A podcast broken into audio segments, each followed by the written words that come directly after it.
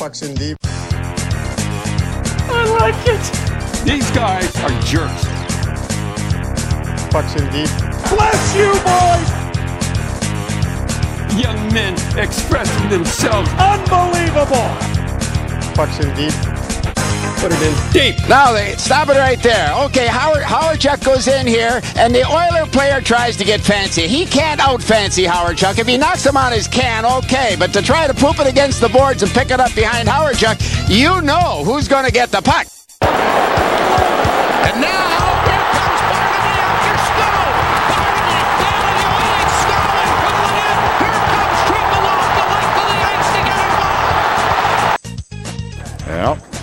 it comes. Oh my goodness.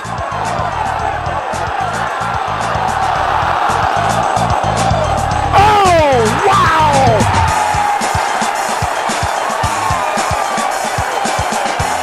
In your life have you seen anything like that? You know, getting pucks deep, putting the puck deep. Put pucks in deep. You can never go wrong with getting pucks in deep. Just put the puck deep, getting pucks out, getting pucks deep. Pucks in deep. Pucks in deep, puck deep, pucks deep, keep getting pucks deep. Lots to unpack in that intro. Let's go. That is some of your finest work. Lots to unpack. Hell of an intro. Thank you.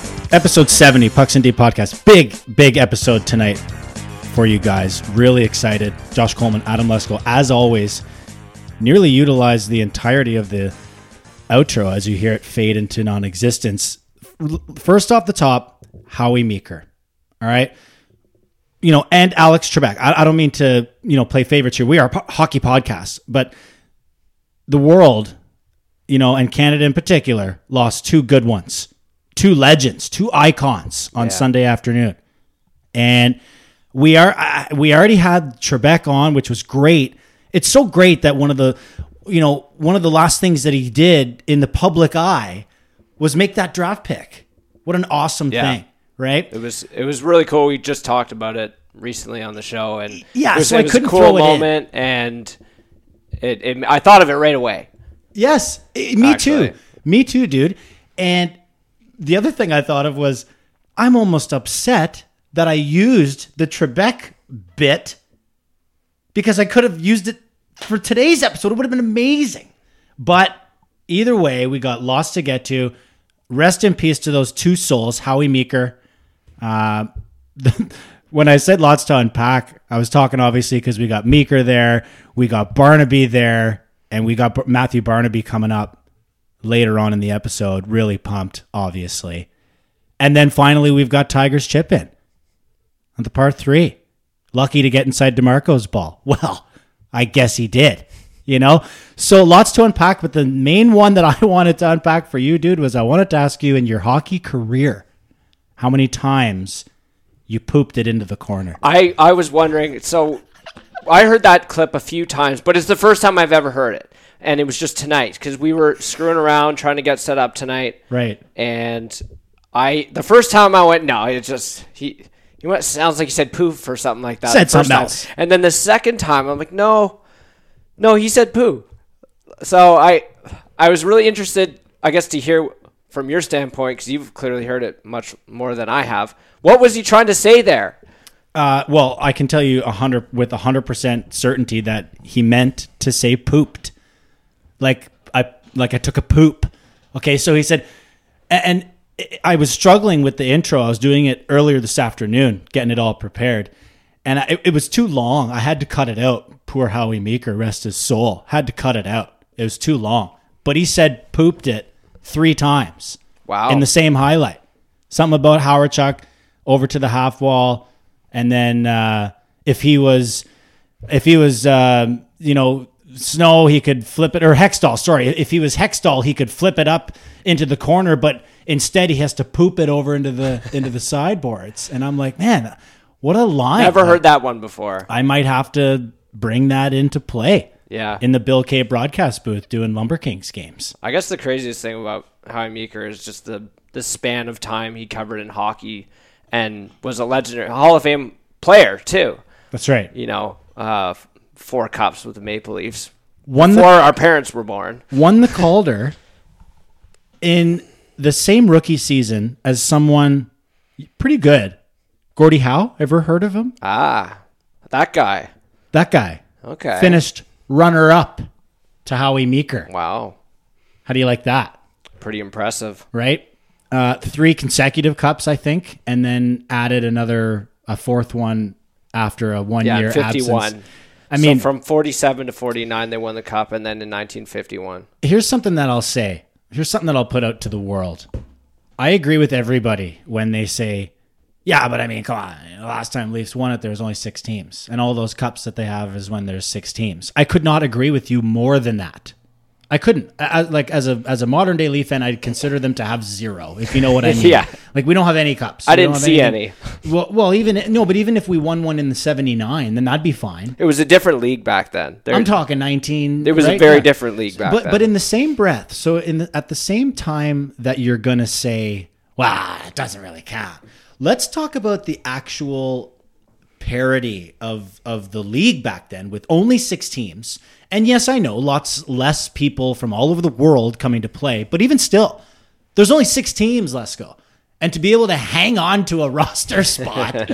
With a Stanley Cup winning team, I think is really uh, impressive. I think that's really impressive, regardless of where you stand on it.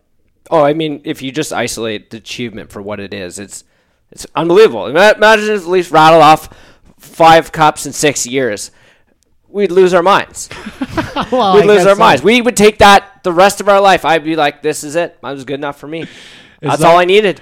It doesn't get. They could suck better. forever, but that time, that time, that period of time, they were dominant. And there ain't too many fans who can say that right now.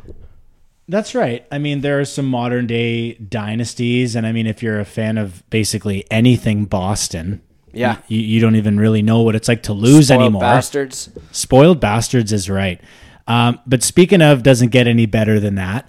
Um, how about that final highlight of uh, Tiger rolling it in at the Masters on his way to another green jacket? That's a great one. It's classic, obviously, and just I don't know. It's just if your hair stood up on your back and your neck, and he's got a couple of those. He's got a few of those, right? That Oh. you see them, and the way the crowd goes off. It's unfortunate that we'll probably be robbed of any sort of that moment. Probably one due to his recent play, and two not having fans, obviously.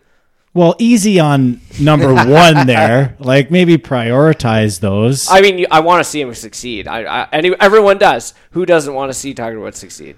Well, I mean, Jake and I got into it at the end of our uh, last episode that you, know, you had to miss, unfortunately, for radio bingo. But, uh, you know, we were talking about it at that point. It'd be nice to see. It's a tough bet, I think. And we're going to get more uh, on that when we speak with.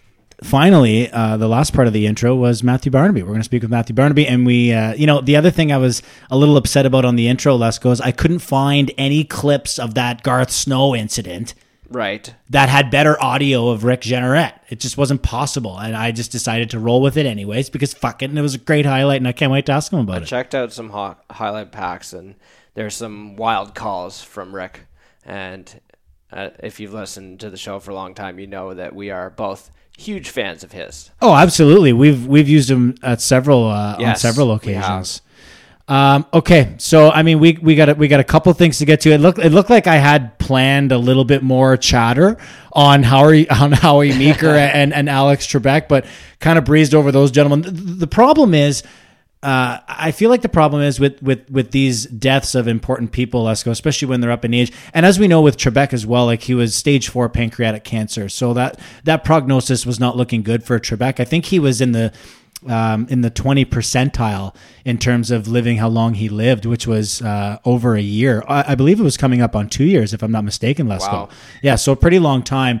And I mean, that guy was super positive throughout. It's really tough when when those things happen. You know, on a show where you're, you know, doing weekly shows, you get these curveballs thrown at you. You're not quite sure how to adjust. But in this case, last night, for example, I, I just watched several episodes of, of Jeopardy. Like I, Yeah. I watched several several episodes of Jeopardy. I maxed out at I think 25 answers on the evening. So I was ripping. Like it's it's pretty fun. I do enjoy playing Jeopardy, and uh, I did want to know, or I did want to note for our listeners, if you're interested, the final, like Alex's final episode of Jeopardy will air on Christmas Day of this year. So a little Christmas present there from uh, posthumously from Alex Trebek. Yeah, it was pretty sad. It's he's a Canadian legend, right? So, and it, we all grew up watching that stuff, and I feel like the show for me anyway is somewhat timeless in that it's just trivia. You know, some of it is, is like, you know, current-ish in terms of questioning, but I mean, it's it, you can watch a Jeopardy episode from 20 years ago and still play along. Yeah, absolutely, you can. Um, I did see one thing online that you know it it made me smile, and I remember thinking like, "Geez, am I allowed to laugh at this?" I, I'm not sure what I'm allowed to laugh at anymore in 2020, but I laughed at it anyways, and it was um, something along the lines of you know Trebek was able to pass on peacefully after his longtime nemesis Sean Connery uh, passed away just a, just just a few days earlier because of course of the the longtime SNL skit between him and and Sean Yeah, yeah. Connery, which was always a, a hilarious That's bit. that's an all timer for me, and Yeah. I did see some other memes of that sort circulating around out there, uh, saying like, "Oh, they're they're running Jeopardy, they're up there together now," and I just it was it was very it was a weird thing to laugh at. I think you're right, but uh, it was it was. I don't know. It was, it was something. Po- it's something positive. It is- that- that I feel like it's that positive. story yesterday, and it was. I don't know. It was a crazy weekend if you think about it overall in the world, um, with everything that went on, and you know, it's, it's just having this kind of news too is it's weird. It's like just a there's motions all over the place. Well, this did, weekend. did you do any dancing in the streets like we saw lots of in, saw a lot in of that. areas of you know New York and Pennsylvania? That was fun to watch. right? I had to say that was pretty fun to watch. My favorite was the uh, the gentleman with the Puerto Rican flag who was uh, shooting the J of paper towels over the White House fence. oh, is that what it was? one, uh, said something like "We remember" or something like that. It- it- Nice. I don't know. There was some there were some entertaining scenes going on after they finally finally called that election. Man, was that painful. yeah, It was painful to watch after a few days. It was getting like frustrating how slow that was taking. But it seemed to me like the whole time it was just a matter of time, right? And it was Yeah. just kind of boring. It wasn't really as close as people thought it was. right, it wasn't at the end. Not really. But wouldn't you say that it still was a little bit too close? Oh yeah, yeah. That that's that's the other thing. It's like in the same breath, you're like, oh, that's a lot of people. You look at the numbers, you're like, it's a lot of people. So, I mean, I know a lot of people were also hoping that, I guess, uh, you know, COVID would be over at this point, but unfortunately, it's not. And it has uh, claimed another victim, unfortunately. Sergio Garcia will miss the Masters this year as he tested positively just today. Uh, for the coronavirus. So it gets another one less go. And no Sergio at the Masters, man. Like, I don't claim to be the biggest Sergio fan ever, but like he he's he's a marketable guy. He's an excitable guy on the golf course. And uh, it's really too bad. I mean, I don't know if it's a false positive or if he's asymptomatic or if he's actually, you know, feeling the effects. I'm not sure. Wishing him well, of course, and everybody else. Uh, but uh, that makes two. Him and Joaquin Niemann have both withdrawn. Yeah, it seems to be going around at the PGA. too bad, I man. wonder if that's not the end of it. Well, I mean, you have to wonder, like, what if you played some practice rounds with Sergio recently? know. And I mean, golf is probably the easiest sport ever to distance. Maybe aside from tennis. I don't know. I guess you're passing a ball around, but right. Yeah, you're right though. I mean, you, have groups, but you're able to, you know, distance from one another. I don't know. I mean, obviously at this point, if you come in contact with anybody anywhere near you that it ends up having it, then you better get tested. So I'm a little nervous hearing the news today because, like I said, I mean, who who's been in contact with him? That's that's a, a big name on the tour, Right. That's going to be playing. right. We'll You see. know. It. We'll see who's following the rules. All right.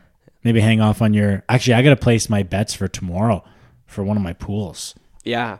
So I, I I'm gonna get into that hopefully, and I'm I'm interested to hear some golf guys' opinions on uh, who to be looking at. I'm looking at that beast DeChambeau. I like that. It's hard to Is he, ignore. is he like the wild card every tournament now? No, I think he's the favorite he's like every time. now. Yeah, he's he's he's earned that status. Well, here's he's he's won some big tournaments now, and he's just consistently seems to be right there. Even though at first everyone was just talking to him because he could smash the ball 400 yards. Yes, but here's the here's what it has developed into. At at first, people were thinking, okay, great, you can hit it as far as you want, but that's not going to help you when the rough is this long and if you're sacrificing accuracy for distance and all this other stuff. But guess what? He's not sacrificing accuracy for distance. He's hitting them that long and they're going straight. It's working. That's what's that's the craziest part about it is Yeah. he's hitting them that long and they are going straight.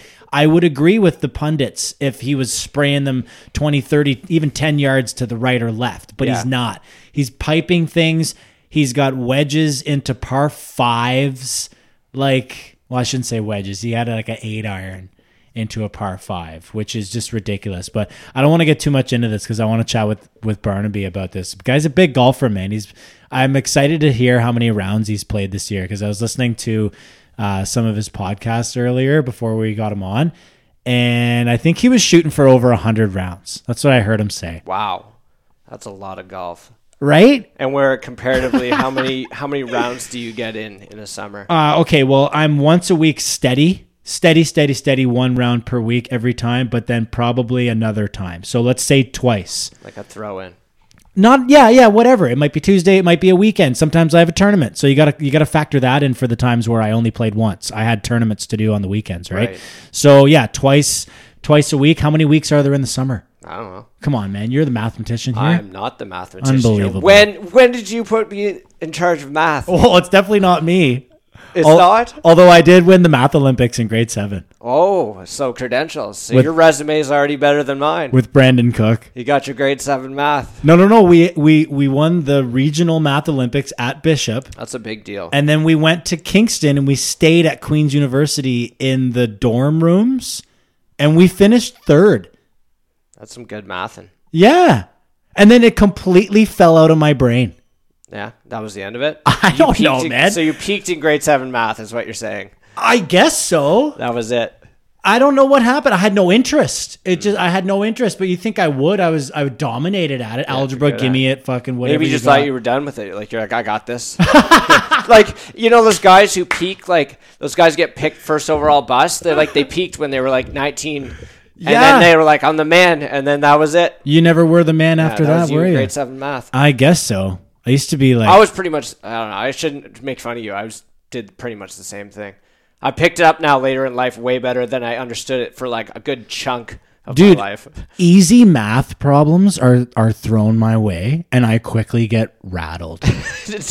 I Just the thought of doing it is enough to like set you off. I quickly get right? rattled. I'm like, "Oh my god, it's like 73 or something." Yeah. I'm like, "No, it can't be 73. It's got to be 62 or So whatever." And second guess yourself. second guessing all over the place and then i'm doing weird outside the box thinking like getting to 80 and then subtracting there like i'm doing the michael scott i will i will divide and then count to it or, or whatever his logic was Yeah. anyway yeah I'm sure no one's surprised to hear that this uh, stats heavy podcast is is not big on math. not good, good to know. big on math Good on, Dude. Good to know. uh what did you think of driving in the driveway today i got the i, I was doing lights i was I see sweating Her, I see you're pretty horny for Christmas. well listen how much red and green and fucking blue and purple like how many colors do you see out there I don't know I just see Christmas lights on a fence. Well, I mean, they're white though. Like they're they're they're not. It's so not they're like neutral. I'm. they're season neutral. I think they're season neutral. Okay. And uh, the other ones are what? Like they're just spotlights on trees. And I said to Kirsty, like, we got to get both sides lit up. Like last night we did the right side, and I said we got to get both sides lit up so that it looks like a golf course. Like when you're driving into a golf course and they have Oh. spotlights on their trees. Are you gonna get sprinklers put in too? Dude, that lawn is a fucking write off. I don't know what they were. I don't know if they were churning that for vegetables back in the 1800s or whenever this place, like 1800s. That soil is tired. It's tired, boy. It's there's shit everywhere. It's tough. It's a tough go. It's a reclamation project. Yeah, it is. And I mean, we might be getting married on this property. Oh, I think we are. Like that's the plan. Plan is to get married on the property, so the lawn's got to be nice. You know what I mean? You can't be having Aunt Sandra oh. flip an ankle on the fucking You better get on it. groundhog hole in the dirt. There are hazards, it's pretty. It's pretty shitty. and man. then you well, and it smells shitty sometimes too. yeah, you're. Oh, oh, it smells terrible here twice a year.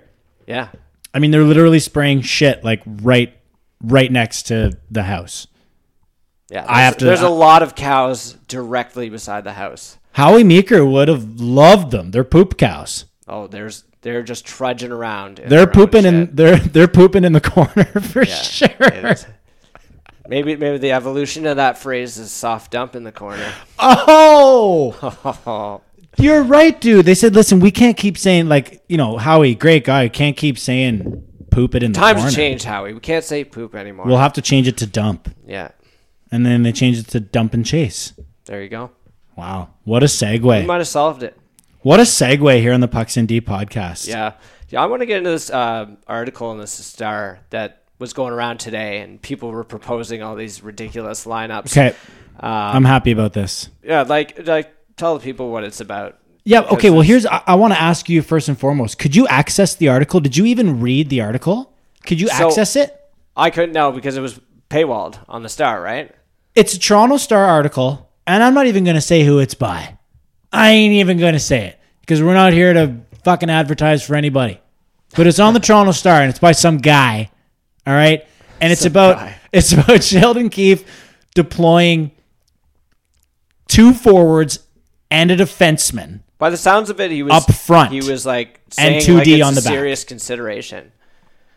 Like Well, he made it sound like it was something that they might experiment with, and I, I'm I'm interested to actually know. It's funny we're going to talk about an article that we weren't able to read, but I wonder if he's saying like this is something he might experiment with, or like if people interpret it as like oh he's doing he's saying he's going to do it next year or something, like it's in the plans.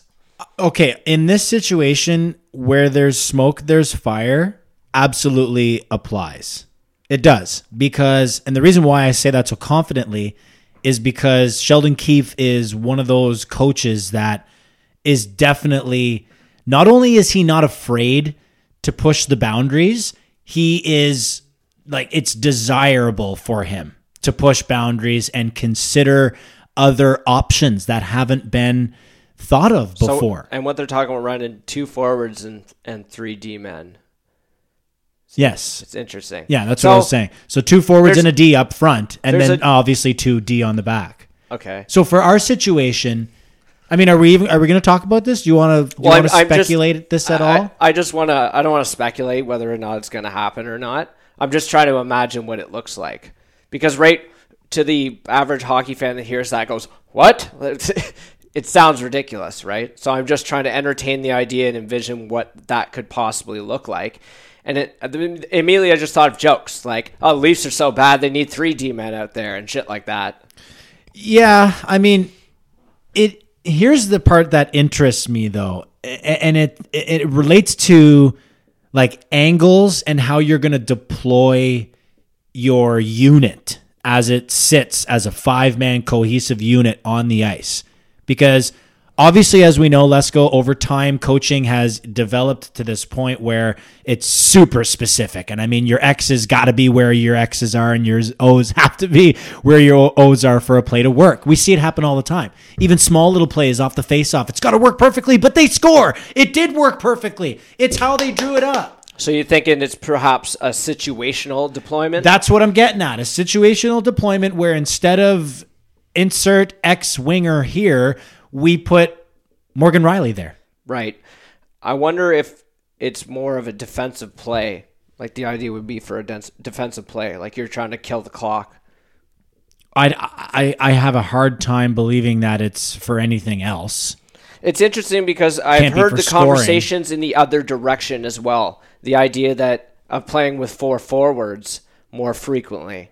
I've I've heard that quite a long time ago. I must say over a year ago. I read about someone proposing that idea, and it was born out of the idea of the extra forward on the power play, using it more frequently throughout the game, especially in situations where you're down. Yeah, well, I'm not proclaiming Keith to be the inventor of this play, but he was running the five man for the five man forward unit, um, not only on power plays but like at the end of games, and then he'd pull the goalie and have six Six forwards out there. six forwards out there. Everyone just get creative and put that biscuit in the basket somehow. And it would work. Not all the time. I'm not saying it's 100% accurate, but, you know, what's the point in having one of your D men back there that really the best thing that he can do is kind of you know glove it down at the line and either shoot it shovel it back into the corner or or you throw it on goal and hope for the best what's what's the difference I, I think it depends on the D man that you have to use as well. I mean, if you have defensemen that you're not confident in their abilities in the offensive zone or what they can contribute to potentially scoring,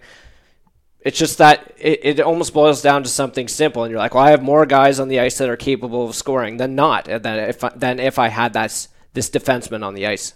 Yeah, and I mean defensemen at their core. Okay, you can even have uh, a highly gifted offensive defenseman, but he's just simply not getting the reps shooting to score from certain areas. He's not getting those reps even in practice. Like even in practice, he's not walking in to the top of the circle and trying one short side glove. It just Right. doesn't happen in an NHL game Right. right?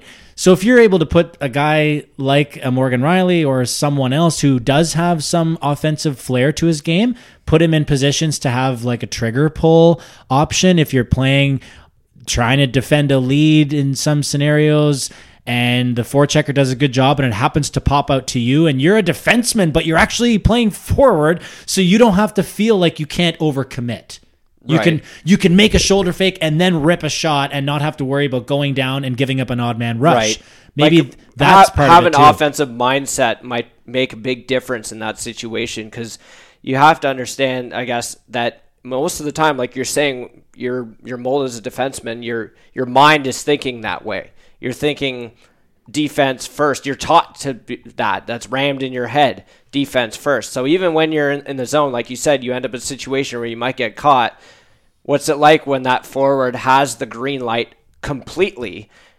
you know, still has to contribute defensively when he's out out there on the ice, but has that extra, I don't know, just knowing that he's not potentially the last man back. Yeah, then that's exactly what I'm getting at. Like it, it kicks off the sidewall to the to the guy that seems to be the the trailer, so to speak. There's no lane. One guy goes down to block, so you do a quick little sidestep and then rip your shot. You are not like there are two guys behind you ready to defend. And what they've done in the offseason should give them a little more confidence, I think. Um, you know, not necessarily to say that they can go ahead and willy nilly just cough up the puck or anything, but it gives them the, like you said, the opportunity to at least be a little bit more aggressive and have a have a more confident play. But um, to be completely honest with you, I don't see this actually happening. Um, what I see happening, and I think we've talked about this before, is a, a, a total switch in terms of what defines a position on the ice. As in, am I a defenseman or am I a forward? I'm not really too sure because Right. I think at some point we're going to get to Like, the you- point where okay. if, if I'm missing on the bottom left side because I pinched over, then it's your responsibility to cover for me. And there's no more defense forward thing. There's more flow, like fluidness between the positions, and the, I guess, you know, obviously with the way you're lining up would be similar, but in that context, you're saying that during the course of play, that positions almost become irrelevant, like Irrelevant. rotational. Uh, If completely it, irrelevant. You're- you know- no, no, no. Sorry, the, your position on the ice obviously Like, matters, uh, but your your, assigned- title, your title assigned position. title position means right. nothing. in terms of like actual positioning, like changing. There's they've always had this, you know, where they pull out the drawing board, show you this is your lane on the ice. Yes. This is where you're predominantly supposed to be, right? But once the puck is down, We're talking about erasing that, Yeah. and, and having like a rotational cast of players. Al- I don't know how to describe that, like almost like basketball. Somewhat, yes, exactly, exactly like free flowing. exactly like basketball, dude. And then Wow. you'll, you know, okay, you're gonna have players that obviously excel in like shutting the play down. Okay, so you can still refer to that guy as a defenseman because he defends, Mm-hmm. but the way you deploy him isn't necessarily okay. You're you're only sitting in this back left. You're only sitting in this back left. You know what? Maybe I trust you along the wall so Yeah. much that the entire left wall is your wall. All 200 feet. All 200 feet, the entire left wall, that's where you're going to be. Hmm. And you're never going to be out of position because when you're in the offensive zone working up the left wall, one of our other guys is swooping back around. Yeah. We have a quote unquote defenseman at the blue line, Hmm. but you're just our left wall guy. And there's a right wall guy, and then there's a behind the net guy. You know, like it could just be something like that that turns into a more cohesive unit, just kind of moving around and flowing around on the ice. And less of these like backstops and D to D six times to get Right. things ready to go. That would be revolutionary for the game of hockey if such a thing were to ever take place. I don't think it's too like if far it ever, fetched. I, I don't think it's it's too far off. Like it, it would take a while for something like that because I feel like hockey is very entrenched in positional play, especially when you consider the teams and how often they will skew towards a defensive game or playing a defensive style of hockey uh, just on the basis of their roster makeup. Like, say, if you're low on skill, you know, that's the way you're going to play the game. Yeah, and converse, conversely to my free flowing uh, idea for strategy, you could argue that it might go the other way and more towards like a lacrosse style where you got the guys out that can defend really well, and then as soon as you manage to get hang on to possession of the puck, then you quickly start switching and get your offensive players out there. It reminds me, actually, what I thought of immediately, and I hadn't had a chance to say yet, just on the basis of the conversation, but it reminded me of the Russian Five, man, the Soviets, and the way they played hockey, where you couldn't tell who played where when they were cycling the puck and moving it around. It was just like kind of what you described a free flowing situation where guys were just moving back and forth on the basis of need, situational need, and not in this is my position, so this is where I'm supposed to be right now in this general area, so as not to fuck up. Yeah, and we honestly we see that all the time. It's not like it's a total foreign idea here. Like we see it all the time. We see a lot of quarterbacking defensemen on the power play that will just kind of work all the way around. Mm-hmm. They'll work to the corner. They don't usually go behind the opposition net, but they will go down to the corner and then, you know, poop it behind the back of the net and then get it back and go back to the blue line and go D to D or something. So why not just do that all the time? And honestly, let's go today's defensemen a lot of the creme de la creme aren't the greatest defenders, are they? Now, the, the puck movers, they're the guys who put up 55 points. Hands, uh, hockey IQ. Why are you keeping this guy away from the hash marks and below Right. on the opposition? Oh, oh, because he has to play defense. He can't go below that line because there's another guy. Fuck the other guy. The other guy probably makes half this guy's Yeah. money. Let this guy go wherever he wants to. And Get the most out of that player. out. Get the most out of that player. Yeah. I wonder if that's uh, like an inefficiency, may, perhaps that uh, that perhaps the Maple Leafs have identified as an area they that there could be something worth exploring. Yeah, maybe. I mean, this guy who said this in the Toronto Star is you know credible in this field. You know, he, he's worked for the Maple Leafs previous, so it's not coming from Joe journalist or something yeah. here at the Toronto Sun. Where you know, it's a little bit little bit different here. So I think that's why it generated a lot of debate. Now, the funniest thing that I saw in regards to this today was the uh, lineups that people were proposing. So there was a lot of trying to find ways to get Martin Marincin some ice time. And I figured that's the only way he's going to play a game if uh, the Leafs play with 3D. I didn't even see any of that.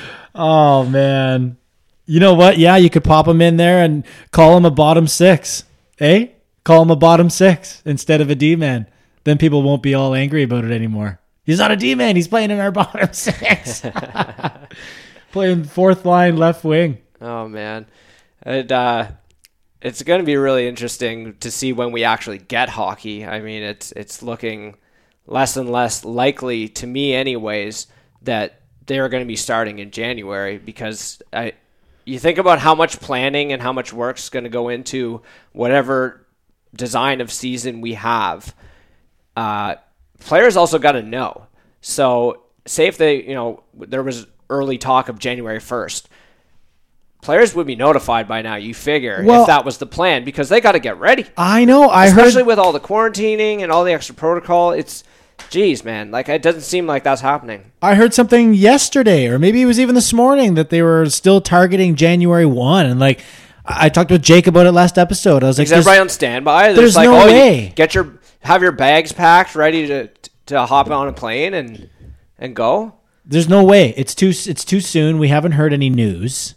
All right, like I, I, I, no, there's no way. I mean, if there is, that's amazing. Let's go. That means we got like a month and a half. Like, make no mistake, there is no off season for the NHL as an organization or for a hockey team this season. Like, there just isn't. With all the work to be done and all the logistics to be figured out and all the extra work that you haven't had to deal with in the past, if they're going to find a way to pull this off, Dude, we're looking good if they work. do. Because we're already all set, aren't we? Like well, as good. far as as far as Maple Leafs roster, if that's what we're talking about, Yeah. I'm feeling okay about it. we're good to go, man. I'm like everyone's okay going into the ready. Everyone's got their text messages and everything saying ready to show up to camp. Obviously, there's a handful of guys that no camp kind of means nothing. Let's just get back in shape and get ready to rock. But it's going to be really exciting, man. Short season.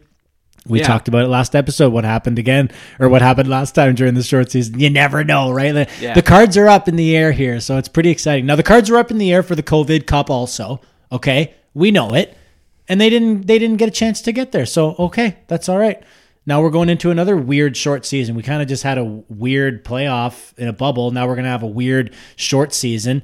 You know, why not us, right? I'm a fan of the short season, to be honest.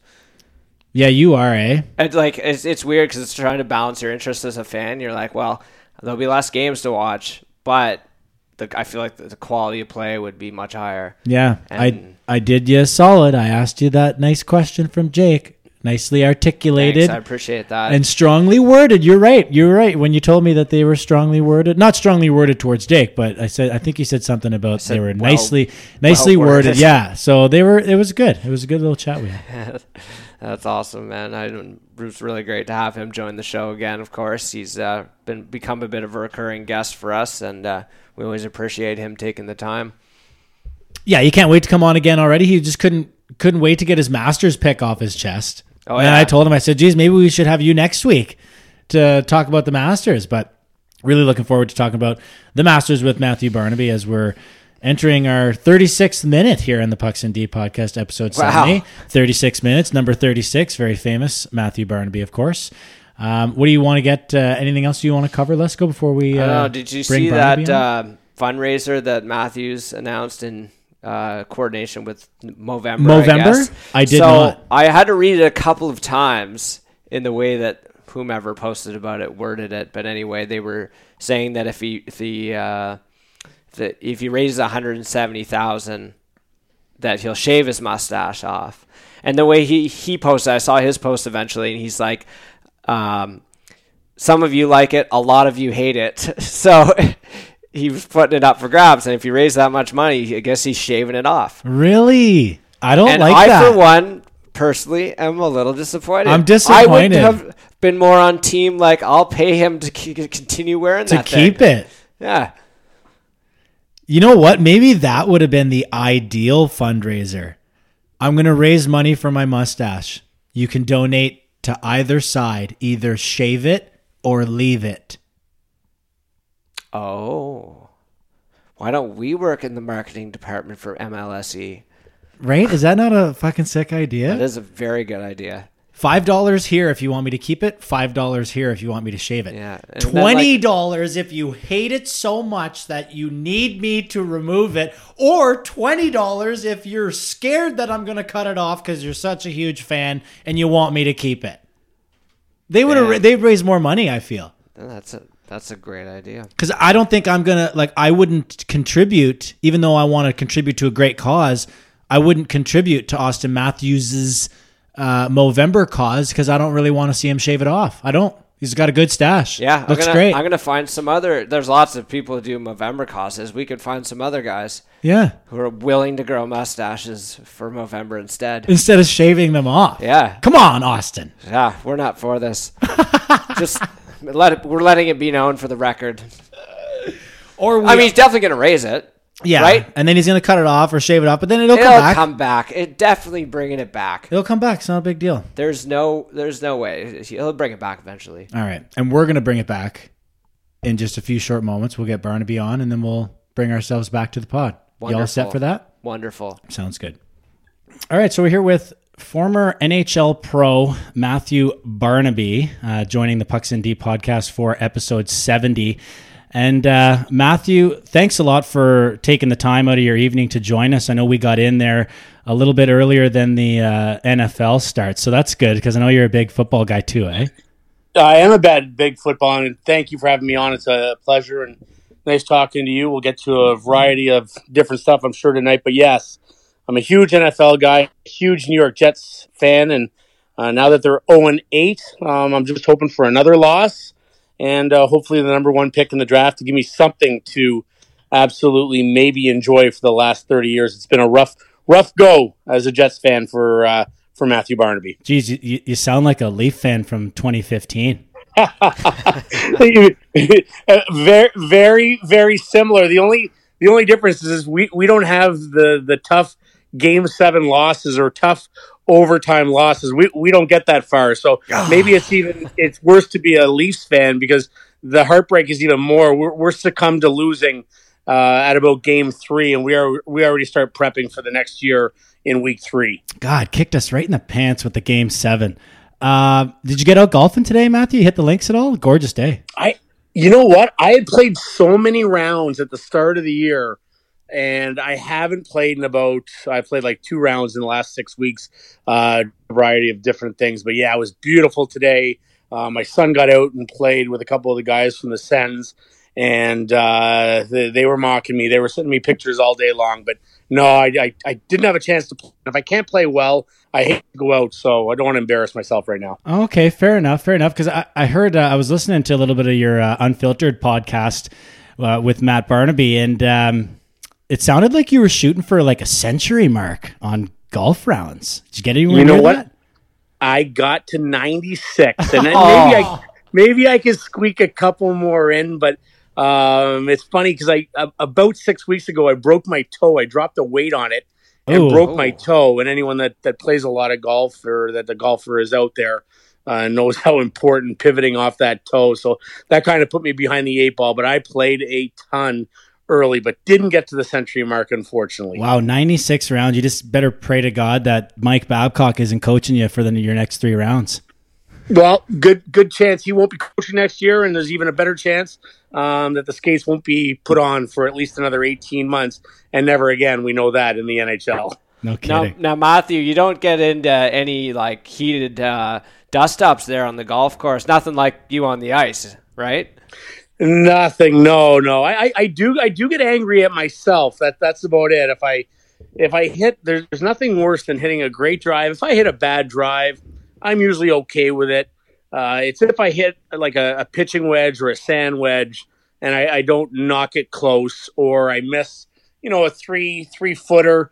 That's where I get a little testy, and I've been known to break the odd club or two. So I've actually gotten to be good friends with a, a guy that regrips clubs and reshafts clubs. I can get them back within you know 12 hours. It's always a good guy to know if you're a little uh, a little apt um, to lose your temper once in a while on the course. So, what, what would you recommend to our uh, anger management listeners? And uh, Matt, would you recommend breaking the club over the knee or tossing it in the pond, just never see it again?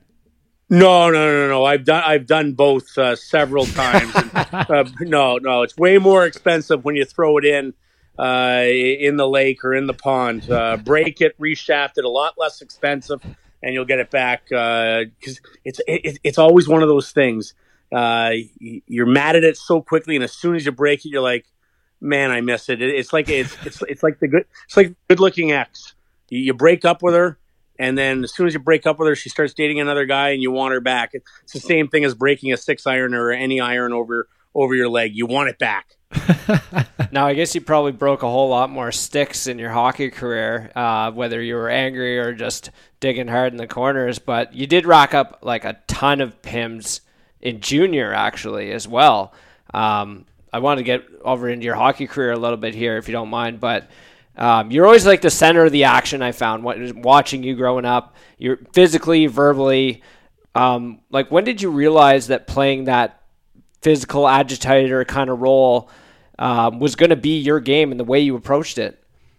Yeah, I was always antagonistic as a kid, but I was I was a talented, you know, goal scoring, a better, always a better passer than a shooter uh, growing up. And then I didn't grow uh, from the ages of you know twelve to 16, I- I'd say 15 and a half, I was always always really on the small side, especially at 14 and 15 years old. So when I went to my first junior camp is when I kind of realized, okay, I'm going to have to add another element to my game, not not to play pro, just to play in the Quebec Major Junior Hockey League. So, you know, when I got there and I saw the size of the guys and you know, I had grown. I, I, I'd gotten to six feet. I was still slight. I was probably only 148 uh, pounds at the time, but I, I, I, just didn't feel like I was ready to play in that league if I didn't add a component to, to my game. So, you know, thus uh, I started dropping the gloves and kind of raised, I guess, attention to myself that I was willing to do anything to make the team.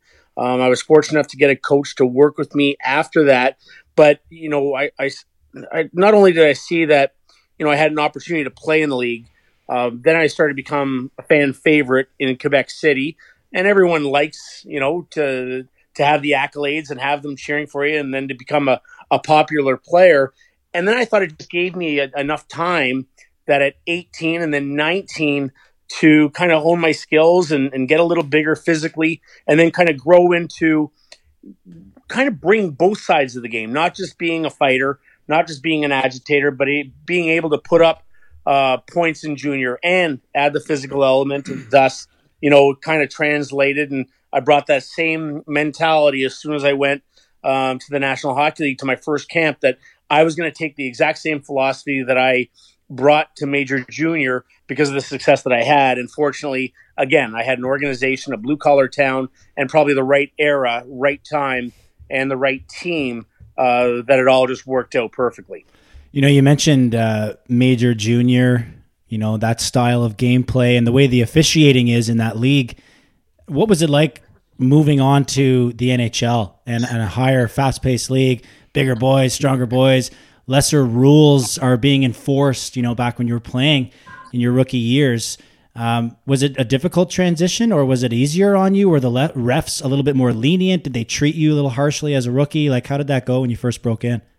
You know what? You're always going to have refs that that you, refs that hate you. But I'll start with the first, I guess, part of, part of the question. You know, was it easier? And a lot of people can't fathom.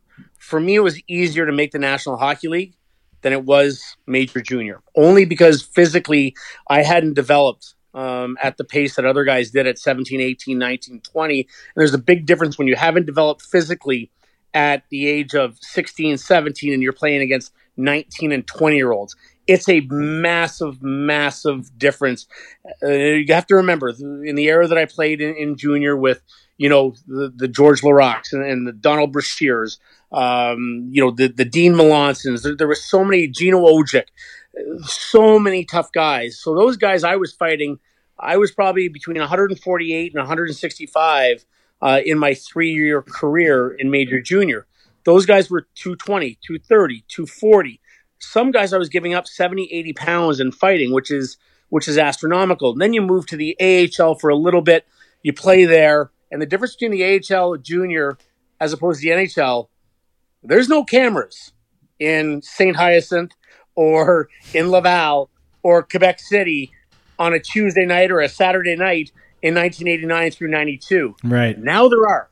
When you got to the NHL, there's cameras. There's only so much a guy can do. Now, I'm not saying fighting the guys in the NHL was easier because it wasn't. They were super tough. The Stu Grimsons, the Zdeno Chara, but I was much more physically ready to protect myself once I went up, and and I just felt physically I was more ready to play against men at 20 years old than I was ready to play junior at 16 or 17. So, in a roundabout way, yes, it was easier for me to play in junior, but I was never able to do what I did in junior point wise because you're playing against obviously the best players in the world. It's really amazing that you managed to stick through there as well, um, despite uh, being slight, as you described yourself, uh, going through major junior. I know it's it's hard to imagine, probably for some of our listeners, but back then it was big. Like it was like you were six feet. Yeah to play junior was like a requirement and had yeah. to be pushing 200 pounds it seemed like and had to be able to you know have a, a multifaceted game as you described uh, that you were able to develop early on in junior um, now you mentioned a lot of tough guys there uh, in in the names you named that you fought obviously in junior and at the NHL level um, I, I, I immediately think of when you got traded from Buffalo, and in your first game in back in Buffalo, I believe you fought your former friend and teammate Rob Ray. And there's a bit of a story behind that. Could you tell? Could you tell us about that? Because first of all, I couldn't believe you you would want to fight that guy after seeing what he did to guys. But then to actually go out and do it is unbelievable. Yeah, Rob, Rob's as tough a guy as I played with or or against. I mean, I played with him for seven years and watched him over 500 games, probably lose a total of four or five fights. Oh. And anyone that can go on and watch uh, his fights with Ty Domi, I mean, just epic how they punched each other in the face and just went. You, you can't hurt the guy. The guy's the guy's got a, a melon the size of any pumpkin um, that that's ever broken a world record. I mean, it's, it's massive. It's like an orange with a toothpick on it to steal a line from Mike Myers. But he, he he was my best friend. He had dinner at my house um, the night before. I, I came back and, and saw my family and invited Rob and you know we opened a bottle of wine and talked about the game and talked about how I liked Pittsburgh and and all of that. And then you get into the game sense and you know where I was always on the opposite side and at the home side. You know, now I had to be enemy number one instead of being the fan favorite. There, I had to be enemy number one, and I wanted them to hate me. Uh, that's just that's just the mentality I took. I played for the logo on the front, not the logo on the back, and I, I played for my teammates. My teammates now were in Pittsburgh uh, colors, and uh, he just came out and said, Lindy Ruff said, if the coach of the Buffalo Sabres, if you don't stop running around, we, we got to fight. And I just looked at him. I said, you know me, Rob. You've you've known me for seven years. I think you know I'm not going to stop running around. That's that's not that's not going to happen. And so he followed me around. We got into a little bit of a stick swinging incident, which could have been really really ugly. And uh, you know he he definitely won the fight. Uh, I think pissed him off because again, uh, when you fight enough and you, and you know how to protect yourself, you could actually infuriate someone. So he was at home. He's supposed to kill me. He didn't. And then I just kind of laughed at him at the end of the fight, which infuriated him even more because he couldn't really get his arm loose. Um, that, that that was that was a tough one for him, but it kind of set the tone what I was going to do uh, every time I came to Buffalo as well. You know, you talked about being a fan favorite and then also an enemy, and it's a perfect segue into one of the questions that we were looking forward to asking you here tonight. Again, Matt Barnaby here with us on the Pucks in Deep podcast. Um, what was that like? One moment you're a fan favorite, you know, I've got your jersey, I've got a picture with you, autograph, and then the next moment you're, you know, you're playing for the opposition, and, and conversely, the opposite. I, I hate you. I, I have a Barnaby jersey with an X across it, or something like that. You know, I can't stand you. I, I'd tell you off if, if I saw you in the street, and then the next moment you're you're on my team, and, and a few games later you're my favorite player on the team. Like, what what was that like from from your perspective to see that transition within your fan base? It, it it's hard in one sense, but again, I know I'm bringing it on myself, so I'm not going to sit here and say, "Oh, poor me." It's it's hard when I'm bringing it on to myself. I know exactly what I'm doing. Um, in a world of Twitter, if we had it, um, it would have been a hundred times worse. Oh boy! both oh what I would have done and the responses that I would have gotten return. So that that that that was me. I I I I I really I really loved being the villain. And now it is hard because you know I made Buffalo my home still in the summers. Wherever I played, I went back to Buffalo because that's where my family was, where the grandparents of my kids were. So that part was was, was tough because you know you're labeled a traitor, you're labeled this, you're labeled that, you're labeled the asshole, you're labeled everything. But you know, for for me, it was it, it was business. Um, I played for a different team, uh, but to say it wasn't tough sometimes when when the the the place you grew up, you know, became essentially a man, a father, uh, to to know that a lot of people absolutely hate you. Now, some of the some of the fans never left my side, and every time I came back, it was enjoying that you know enjoyable that I got to see. You know, Barnaby, we still love you, and this and that. Matt the Rat's back, all those. Uh, but it is it's it's tough to play the villain, and if you don't have a certain personality, it, it can you eat eat you up. Didn't eat me up. Um, I it, but to say sometimes it didn't hurt, yeah, of course it did. And you know what, Barnaby? Uh, I feel like if there was Twitter in the mid to late '90s, you would have been all over that playing the villain fucking perfectly. Would have loved it. Would have fucking loved it. Well, yeah, it's it's unsurprising to hear you talk so much and so dearly about Buffalo, uh, considering like you know in the '90s those teams uh, really seemed to outperform everyone's expectations, and a lot of people really thought that that was born from the crease with Dominik Hasek. Um, I just wanted to ask, like, if you had any interesting stories and, and just could tell us anything about what really made that guy tick and what made him one of the greatest. Yeah, like I, I'm not a big fan personally of him, uh, but here's what I can say, and I think this speaks volumes. Uh, not my favorite guy in the world off the ice. He is to me the best goaltender that's ever played the game, bar none. And I'll put Patrick Roy, Marty Brodeur, you name them. I'll take Dominik Hasek in Game Seven, uh, one game take it all. The, the guy's an absolute legend. Um, his work ethic is unparalleled. Uh, the ability to get in players' minds, some of the top scorers that have ever played the game, to get in their minds, knowing that he is going to shut the door and they don't have a chance. Um, it, it's unbelievable. He's a weird cat. Don't get me wrong. He's a weird. He's a different dude. Uh, but holy fuck! I, I remember speeches where we would go in after the second period. The, we had the best goaltender in the world. We knew that. Besides that, we had a really hardworking team. We had a tough team um, that would absolutely die for each other. But you know, we weren't the most talented team. We just worked really hard. But he gave us the the ability after second period to walk in and say, guys, go for it. You know, we're tied or we're down one. I don't care if you give up three on twos or two on ones. I will stop them. Find a way to get that one or two goals. And, and we'd go out and we'd play hard. And, and a different guy would, would step up to the challenge uh, every single day. And the one constant was we had him, we had the confidence, and we had the ability uh, to really play without, you know, play offensively and sacrificing defense because we knew he was going to stop every puck that came his way. Yeah, I'm with you on uh, give me a goalie for a one game showdown all time. I think I'm with you on that. I, I put up with a lot of flack on that because I refuse to choose Marty Brodeur or or Patty Yeah. But it just it has to be it has to be the dominator. Has to be. Well, the, the thing is, Dom just played those guys, and- not taking anything away from those Hall of Famers. They're they're unbelievable. You, Of course. you flip a coin on any of those guys, and you're doing well. But I, I think just uh, I probably have a little bit of bias because I I was up close and personal. Uh, Marty Brodeur is a heck of a goaltender. I played against those '90s New Jersey teams. Not to say he didn't face the big shots, he he did. But those teams didn't give up a lot of chances. They were damn dominant through the neutral zone.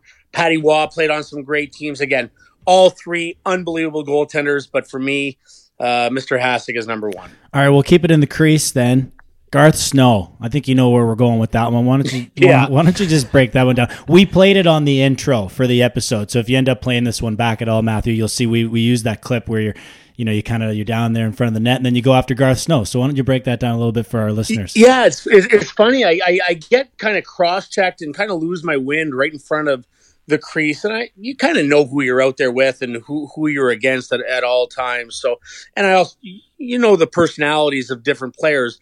The funny thing is, the ironic thing is, the year before when I was in Rochester uh, and uh, Garth was in Cornwall um, on their farm team that we ended up getting in a scrap and I I knew Garth Snow um, you know loved getting your face he loved to chirp as much as I did maybe even more which is whacked but he he also wasn't afraid uh, to fight either so when it all happened it kind of played out it's not like I had this master plan before but once I laid down and I was hurt a little bit I was trying to draw a penalty maybe even a major and I saw I knew my teammates were coming in the they're always going to come in. The Bob Boughners, the Brad May. Brad May kind of superfly Snukas someone. Bob Boughner comes flying in. Zhitnik comes flying in. I knew they were coming into my defense. When that happens, you know, everyone's paired up, and the refs are not going to bother with you.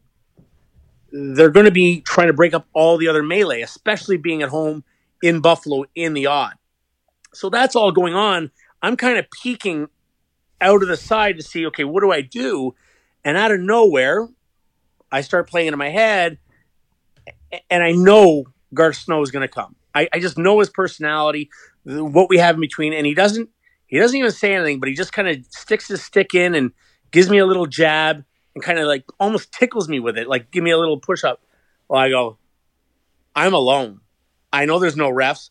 I jump up and I know my fans are just gonna love it. The problem was the trainer was in the way. I was like, under my breath, I was like, "Get out of the way, get out, get out of the way," kind of whispering it. I go, "I'm getting up," and if you watch his face, it's hilarious. He's like, "What the fuck is going on?"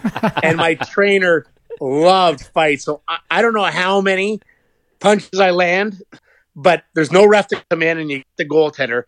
And I laid about 20 on him before just get tackled and and then it went on from there and then I ended up breaking Rod Brind'Amour's nose right after. But uh, yeah, one of one of uh, it's it's hard. Everyone always asks me, "Do you like the the Mother's Day hat trick against Montreal in the playoffs or do you like beating up Garth Snow?" And I'm not sure. It's 50-50. I, I absolutely love the hat trick, but I love punching him 20 times with no one coming in. Yeah, but if you're gonna wait, so let let me clarify something here. Are you claiming to be the reason for Rod Brind'Amour's nose?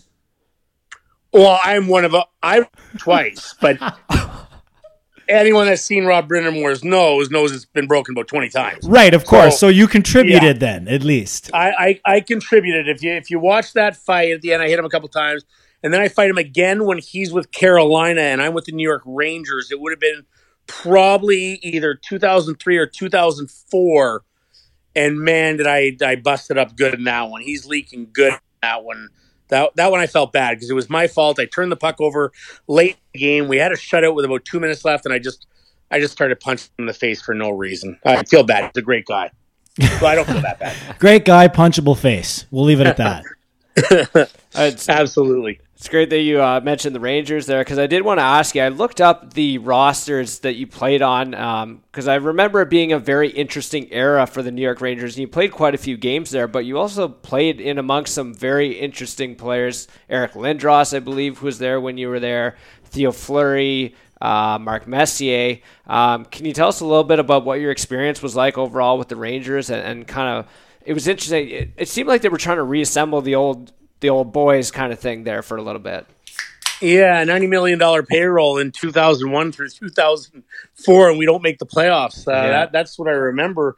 Um, let me say this: it was I didn't play a lot. I, I got traded to Tampa, and I didn't play a lot in Tampa. Um, so I asked to be traded. I went to New York, and it kind of revived my career. I had three great years playing in Madison Square Garden. It's a great place to live. Uh, fucking expensive, but it's a great spot. And the Hall of Famers that I got to play with, you mentioned Mess and Lindros, uh, Brian Leetch. I mean, I uh, Pavel Bure, Peter Nedved. I play. I mean, play with a plethora of guys that just just, just awesome. Um, Eric Lindros was was my roommate, um, a guy that we absolutely hated.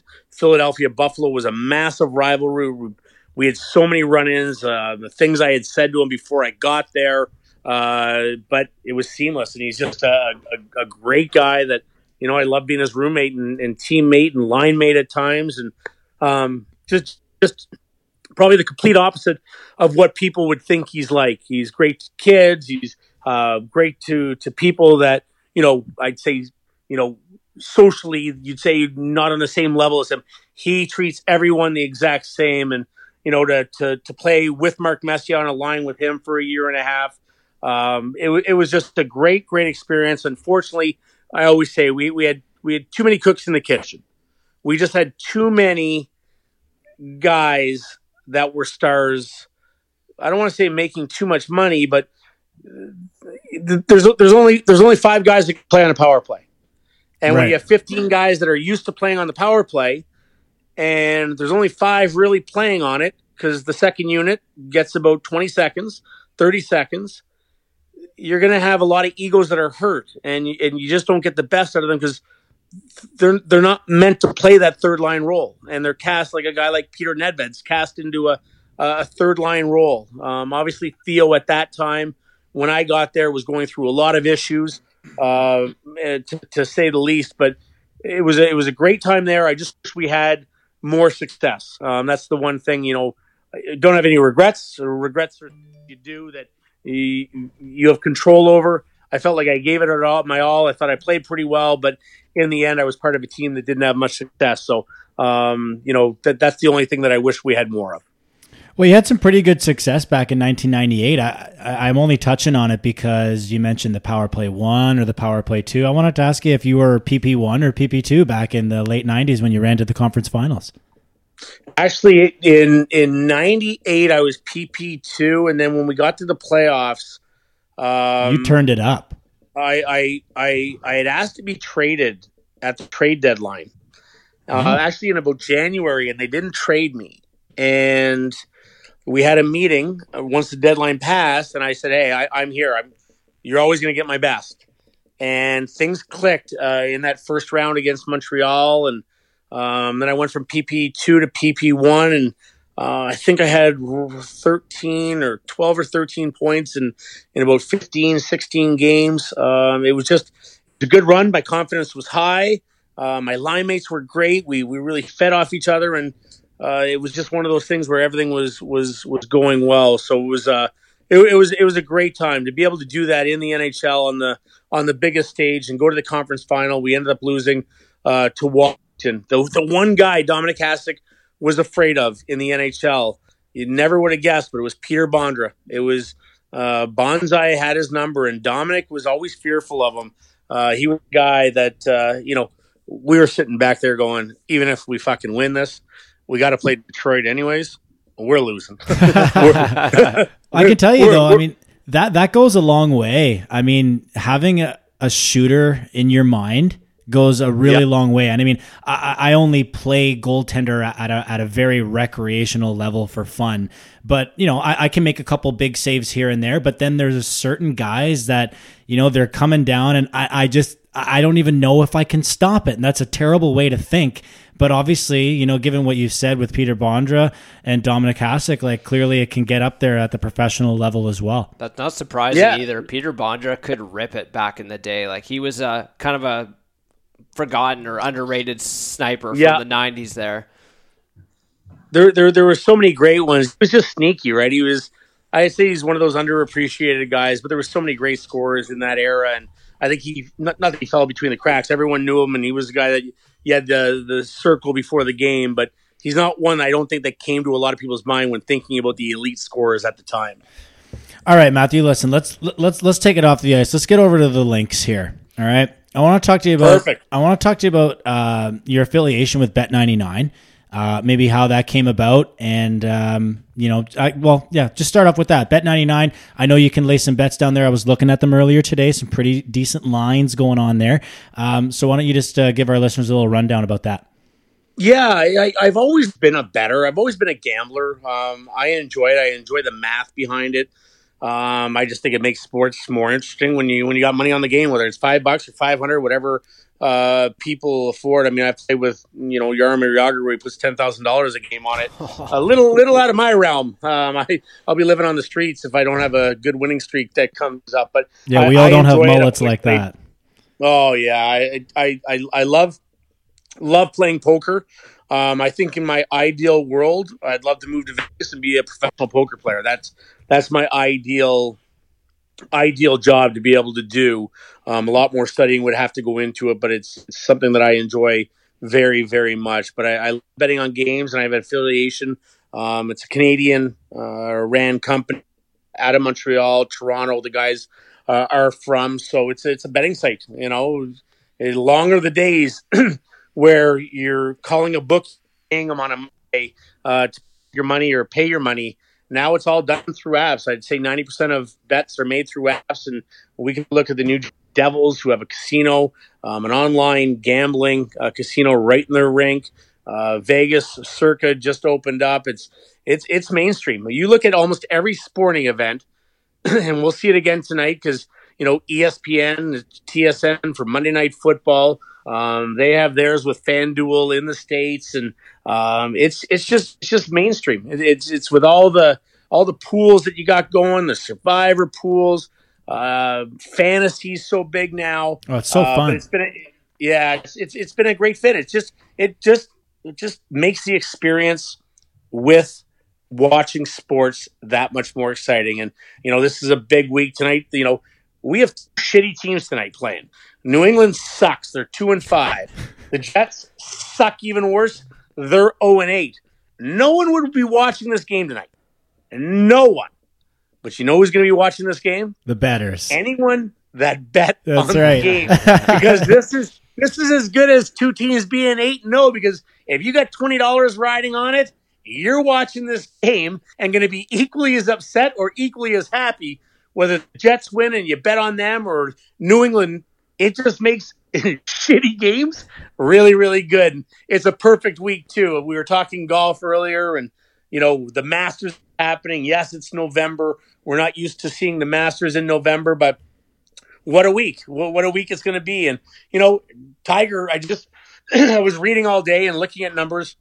You know, I don't think Tiger's going to win. I don't think you know a lot of people would would put him up there.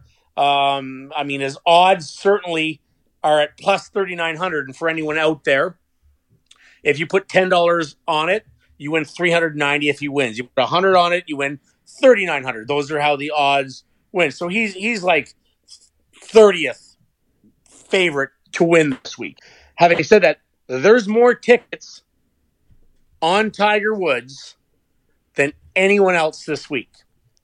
More tickets doesn't mean the most amount of money is put on him, but the most tickets at almost 40 to 1 is on Tiger Woods. And you look at Bryson DeChambeau, what he's done, and he hits it far and just kind of hits it as far as he can. Will he eat up the par fives? Dustin Johnson, you know, second favorite at, at, at plus 1,000. DeChambeau is plus 850. Um, there's so many guys that can win, and it's trying to, you know, not only, you know, there's a reason why the favorites, it's harder to win a major, especially for guys that usually aren't in the top 20 in the world, top 15 in the world. Yes, anyone can win, but it usually in the majors the cream rises to the top. That's that's the good players like to play majors because traditionally it takes out half the field. That's their belief. Harder course and majors set up harder, it's half the field.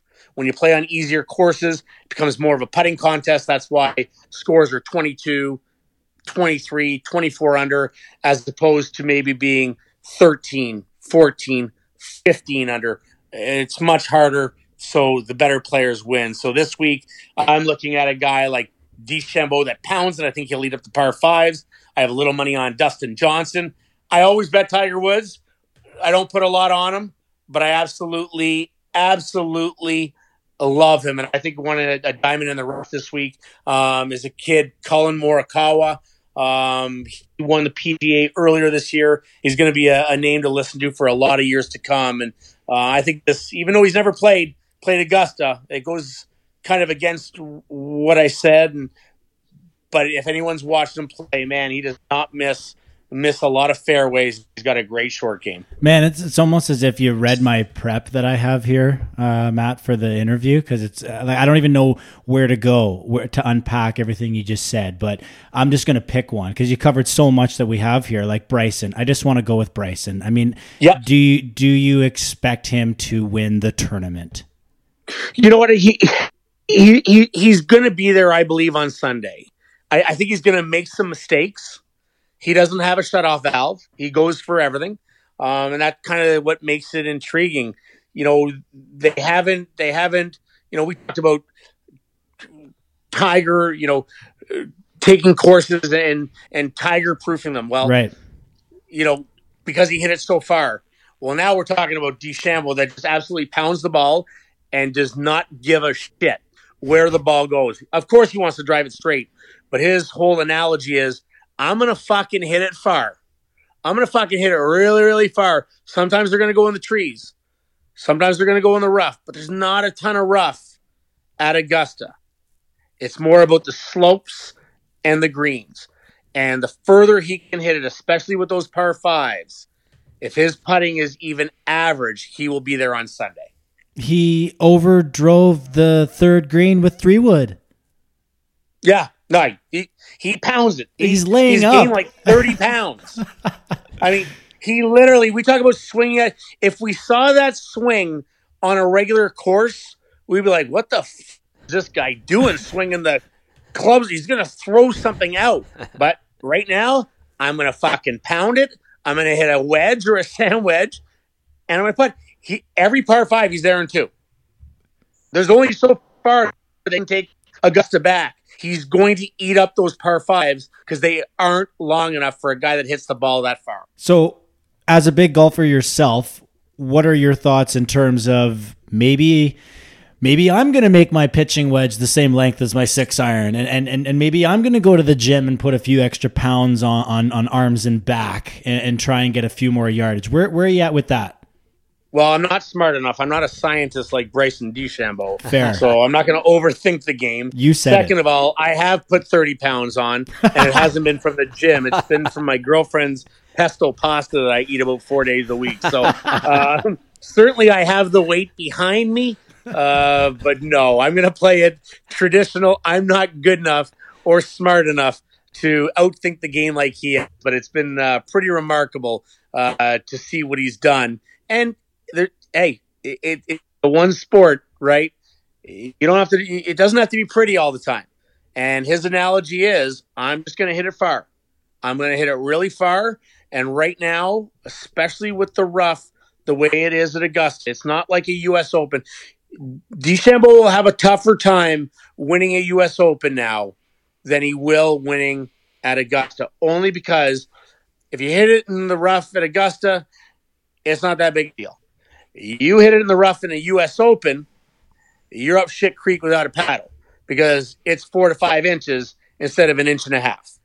So, what do you make of uh, Tiger coming into this tournament? I, I'm not surprised to hear that there's you know the highest number of bets on Tiger. I mean, I'll be throwing a few bucks on Tiger, and it's just really interesting to see him as a bit of a dark horse rolling into uh, a tournament that he he won not so long ago. that he's defending. Yeah, that he's defending champion. So, like, what do you make of his game going into this? And, and you know, are we going to see him Sunday? Do you think?